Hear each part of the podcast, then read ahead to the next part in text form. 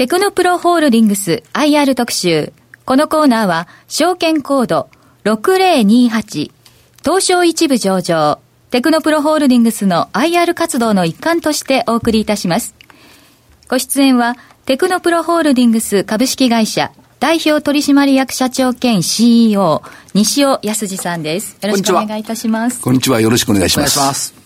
えー、まずは2019年6月期、決算についてお話しいただけますでしょうか。えー、昨年度はですね、えー、上場以来一番いい実績が出せた1年だったと思っています。えー、グループ連結の売上高が1441億円ということで、前年に比べ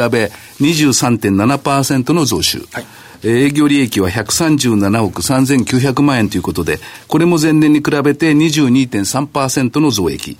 えー、株主の皆さんが特にあの関心があると思われます税引き後の当期利益ですが、えー、これは96億8300万円ということで、えー、13.9%の伸びになりました。はい、えー、これを受けまして年間の配当金も、まあ、これは株主総会での承認が前提でございますけれども、昨年度の一株当たり120円から134円に増配するという予定になっております。増収増益増配予定ということですね。はい、はいあの、当社グループでは、まあ、昨年、一昨年と年間5社ずつ、2年間で10社の企業買収を実施していますんで、まあ、この企業買収による売上や利益の伸びもですね、えー、全体の成長率に含まれています。で、既存の事業と M&A に成長を分けて、えー、考えますとですね、えー、従来の事業の成長率が大体15%程度になっておりまして、えー、残りの7、8%部分が、まあ、企業買収による成長と、こんなふうに言えようかなと思います。はい。まあ、引き続き業績は順調ということが伺われるというところです。はい、主な要因はどういうところになりますでしょうか？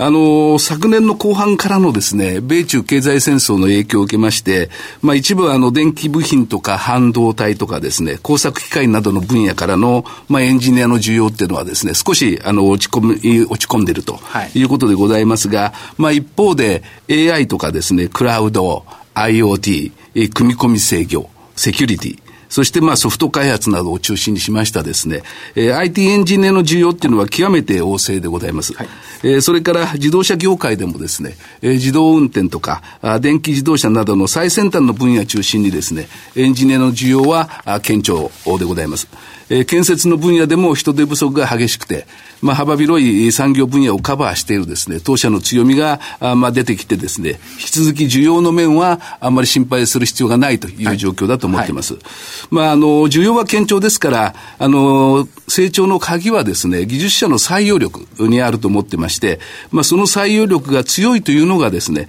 えまあ、当社グループの成長の大きな要因ではないかなというふうに考えています。あの、よく海外の投資家の皆さんからもですね、どうしたら年間で4500名も採用できるのかというふうに聞かれることが多い,、ね、多いんですが、えー、私がいつもお答えするのはですね、あの、グループに100名を超えるリクルーターが在籍しておりましてですね、まあ、応募者の皆さんに対して、まあ、クイックな対応ができているということが第一かなと。で、2番目にですね、当社の強みというのは、全体の約5割のエンジニアがですね、えー、IT のエンジニアだと。はいいうことでございまして、まあ、約9000名ほどになりますが、あの、IT のエンジニアはですね、日本にまあ100万人以上おりましてですね、まあ、それ以外の分野のエンジニアの数に比べて圧倒的に人数が多いということも採用に大きなプラスになっているのかなというふうに思います。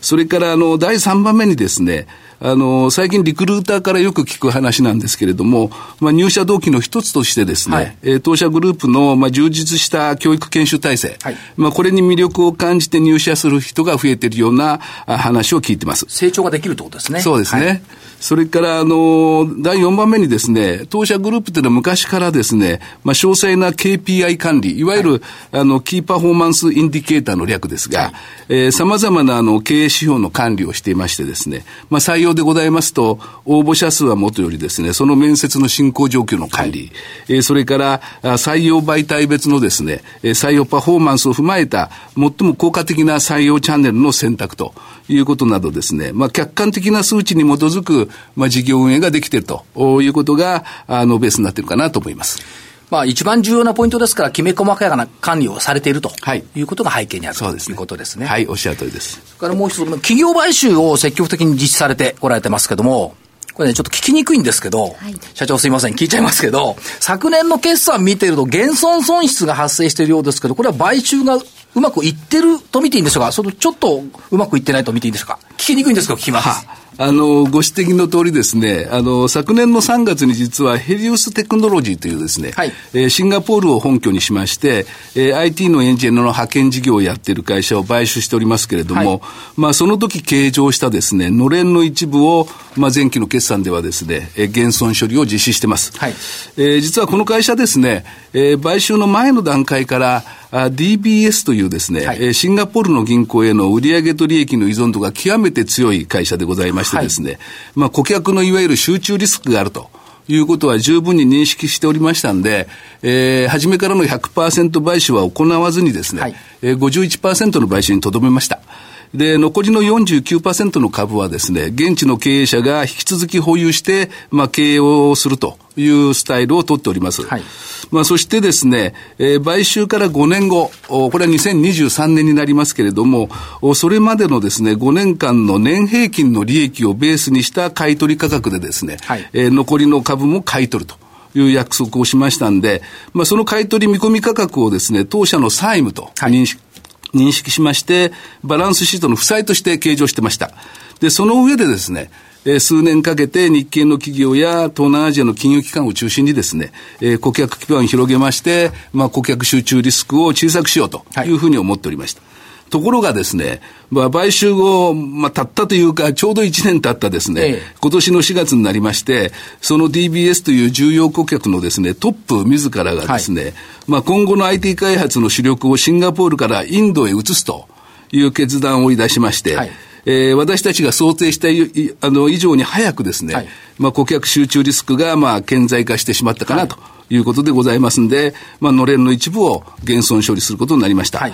で、ただし一方でですね、残りの49%の株式の買取価格もですね、ええ、同じように低くなりましたんで、えー、こちらは先ほどお話しましたバランスシートの負債が減ってですね、はい、利益が出ると。いうことになりまして、まあ、この会計上の減損損失で16億7300万のマイナス。はいで、それに対してですね、えー、利益がですね、13億5900万円出てまして、はい、えまあ、ネットでの営業利益のインパクトはですね、3億1300万円のマイナスとい。うことにとどまりました。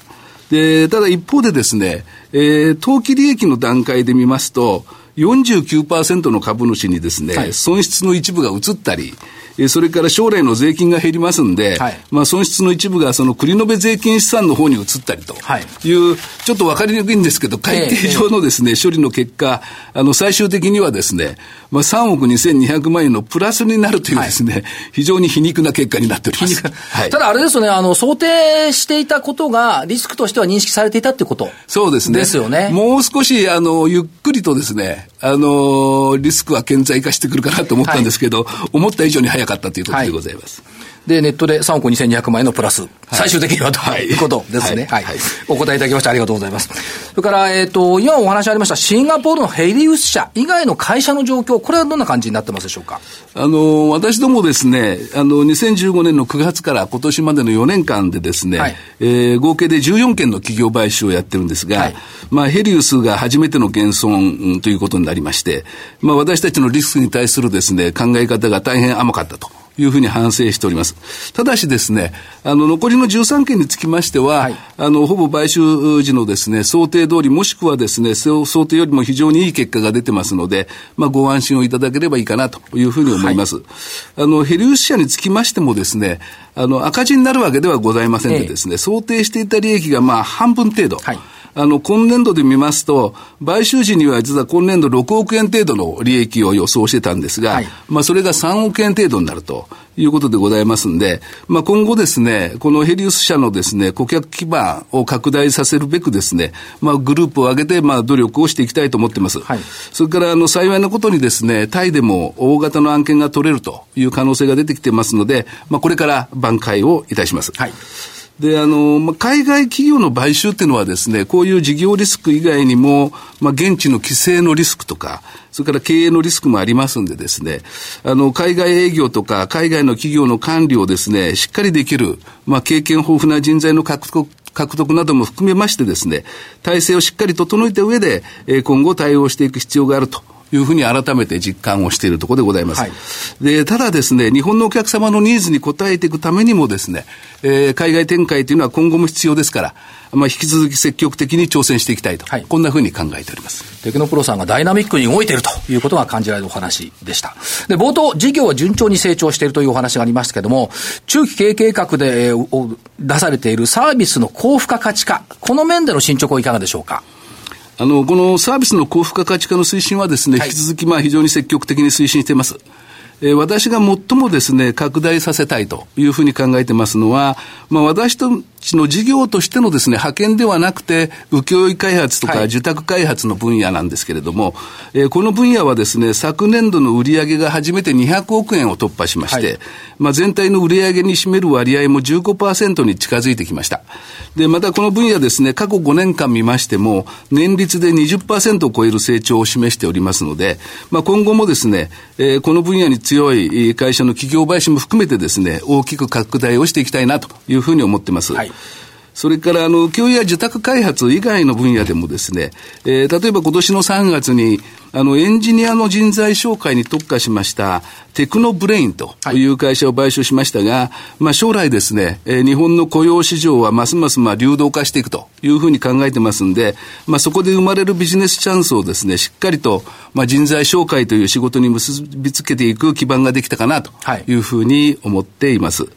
それから、あの、以前もここでお話をしたことがあると思いますが、まあ日本に圧倒的に不足している、あの、データサイエンスの分野のエンジニアの育成につきましてもですね、えー、事業パートナーとして、まあ2年前からあの、提携関係にございます、アルベルトという会社に加えましてですね、昨年度からはもう一社、アイズファクトリーという会社とも提携しましてですね、育成スピードを加速させております。はい、また、あの、同様な動きをですね、まあ、サイバーセキュリティの分野でも開始、あの、開始しておりましてですね、はいイスラエルの会社で、まあ、このサイバーセキュリティの分野にあの強いサイバージムという会社なんですけれども、はい、まあ、ここと業務提携することで、えー、この分野で活躍できるエンジニアをですね、多数育成しようと、こんなふうに考えているところでございます。サイバーセキュリティ分野も入ってきたと、はい、いうことですね。はい。えー、それから、まあ、ただ残念ながらですね、あの、特に最先端の IT の分野っていうのはですね、日本の技術力は、まあ、海外に比べて遅れてしまってますんで、はい。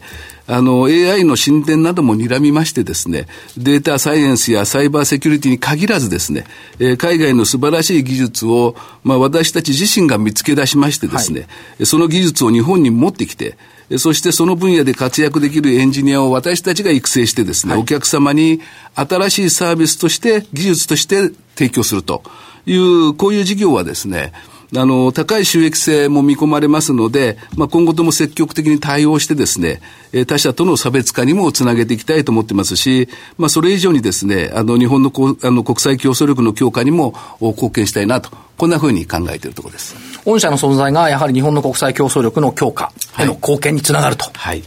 日本を強くするということになりますよね。はい。それがまあ私どもの社会的使命だと。そうですね。考えてはい。新しい技術分野のエンジニアということですけれども、具体的な育成の方法ってのはどのようにお考えになっておられますか？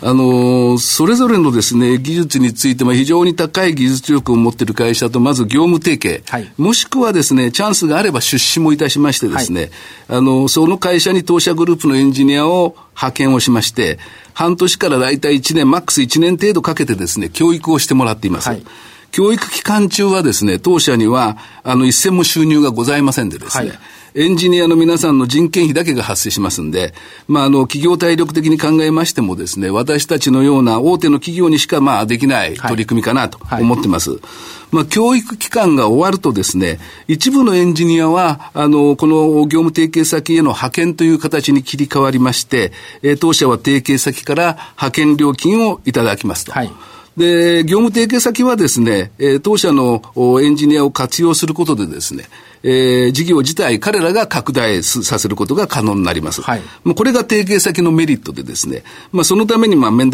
倒な教育訓練を引き受けてくれています。で、残りのエンジニアはですね、当社に戻ってきまして、まあ当社のお客様の開発分野で働くことになるということになります。で、この取り組みを私たちはあの2年前から始めておりますが、まああの初年度の売上がですね、1億8000万円でございました。はいで、2年目になる昨年度がですね、8億2800万円の売り上げと。4倍。はい。はい、で、今年の計画は20億円以上と。はいいうように見込んでます。で、ただですね、売上が20億円あってもですね、育成するエンジニアの数を年々増やしてますので、あの、教育コスト、つまりあの、エンジニアの人件費の方がですね、まだ大きくございまして、はい、まあ、このプロジェクト自体は赤字です。はい。で、ただこうした取り組みをですね、あの、これから数年、くじけずにですね、継続的に続けていけば、まあ将来的にはですね、はい、えー、当社グループの中で最も高収益な部門に育つと、まあこういうふうに確信してですね、把握に縛って頑張っております。把握に縛って。はい、これあれですよね、あの、初期投資という考え方でいいわけですよね。そうですね。はい、で、売上そのものはやっぱり売買ゲームで伸びているっていうことを考えれば、はい、初期投資が終わった段階では相当な部門になってくると。これは初期投資というよりもですね、もうずっと継続的に続けていくと。これをやっていく。はい。5年、10年続けていくと。いうふうに考えてます。相当大きくなってきますよね。はい。歯を食いしばって頑張らないと。はい。いろいろな取り組みされてるわけですけども、中期経営計画、今年見直しというふうに伺ってますけども、どんなことをお考えになっているのか、差し支えない範囲でお話頂戴できますでしょうか？はい。あの、現在の中期経営計画でございますけども、これはですね、2018年から2022年までの5年間を対象にしておりまして、はい、まあ今年がちょうど真ん中に当たる3年目でございます。で、すでにですね、実は今年の売上目標1600億円とい。うふうに発表させていただいておりますが、はい、まあ、この数字はですね、現在の中継のですね、最終年度、の売上目標とちょうど同じ額になってましてですね、はい、えー、まあ、少し悩みましたんですけど、えー、今年は計画の内容はそのままにいたしまして、はい、5年目の2022年度のですね、目標数字のみを、はい、見直して公表いたしました。はいで、具体的には、2022年の売上をですね、1600億円から1920億円。はい。から営業利益を170億円から190億円。はい。で、税引き後の当期利益を110億円から125億円に情報修正してます。はい。ただ一方でですね、あの、当社を取り巻く事業環境というのは、まあ大きく変化をしてます。あの、例えば、技術の進歩はですね、IT 分野を筆頭に著しいものがありますし、はい、それからお客さんの海外展開も加速してます。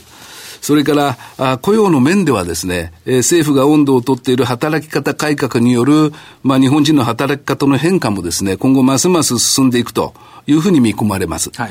で、新卒一括採用とか、あの、終身雇用、年功序列の賃金体系といったですね、いわゆる日本型の雇用慣行にもですね、変化の兆しが見え始めていて、はい、まあ、これからですね、ますます労働市場での人の流動化も進むと。いうふうに思いますし、技術系の人材サービスという業界を見てもですね、はい、えー、中小の事業会社が淘汰されて、まあ、大手への集約が進むんだと。こんなふうに見てます。はい、まあそういうふうにあの社会はですね、常に変化し続けているわけですから、まあ企業もその変化に合わせてですね、事業内容とか仕事のやり方を変えていきませんとですね、さらなる成長っていうのはまあ難しいと。いうふうに思いますんで、まあ今お話ししたような環境変化を踏まえてですね、テクノプログループとしての5年先、それから10年先を睨んだですね、えー、事業戦略の再構築をする必要があると思ってますが、はい、まあ拙速でできる話ではございませんので、まあ今年度いっぱいをかけてですね、はい、えー、十二分に議論した上で、新しい経営計画としてですね、来年、えー、ちょうど7月末頃になると思いますが、はい、まあ決算発表に合わせてですね、あのー、お示しをできればいいかなというふうに思ってます。じっくりと狙えた中継を楽しみにしたい。と思いますし、はい、来年この放送社長ご登場いただけると、新しい計画のお話をしていただけると、これも楽しみにしたいと思います。そうですね。最後に今年、今年度の事業面の見通し、お聞かせいただけますでしょうか？はい。えー、っと、まあ、米中の経済戦争でございますけど、まあ、収束の兆しもございませんし、はい、まあ、英国のですね、au からの離脱は目前に迫りつつあると。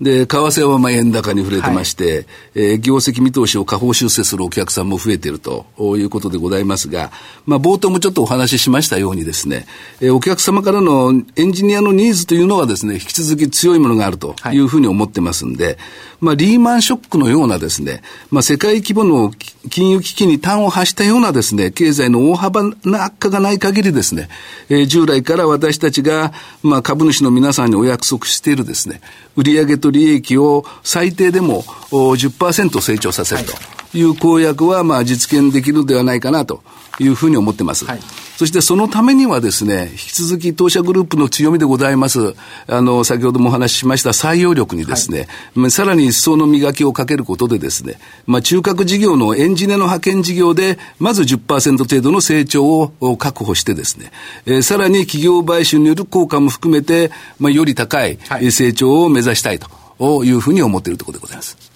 まあ、すごい楽しみな今期ということですね、はい。はい。ありがとうございました。はい。そして今日はプレゼントもお持ちいただいております。え今日放送のテクノプロホールディングス IR 特集の感想をお送りいただいた方の中から抽選で10名様にテクノプロロゴ入りフリクションペンノートセットをプレゼントいたします。ご希望の方はザ・マネー番組ホームページからリンクしているテクノプロホールディングス IR 特集ウェブサイトの専用フォームから感想をお送りください。おはがきの方は、郵便番号105-8565、ラジオ日経、テクノプロホールディングスプレゼント係宛てまでお願いします。締め切りは9月17日必着となっています。必ず番組の感想をお書き添えください。そして、西尾社長には来月ですね、9月14日のジャパンツアー福岡 IR セミナーにもご出演いただきますので、はいはい、どうぞそちらでもよろしくお願いいたします。社長の生の声を。よろしくお願いします。すね、あの、私、若い時代にですね、はい、あの、福岡3年勤務したことがありますので、ね、はい。あの、来月、来月楽しみにしております。はい。よろしくお願いいたします。皆さんおいでください。え今日はどうもありがとうございました。どうもありがとうございました。テクノプロホールディングス IR 特集。このコーナーは、証券コード6028東証一部上場、テクノプロホールディングスの IR 活動の一環としてお送りしました。証券コード6028、東証一部上場、テクノプロホールディングスは、国内最大規模となるおよそ19,300人の技術者、研究者を要する技術系人材サービスグループ、テクノプログループ各社の統括、運営を行っています。社会を動かすエンジニア集団へ。証券コード6028テクノプロホールディングスにご注目ください。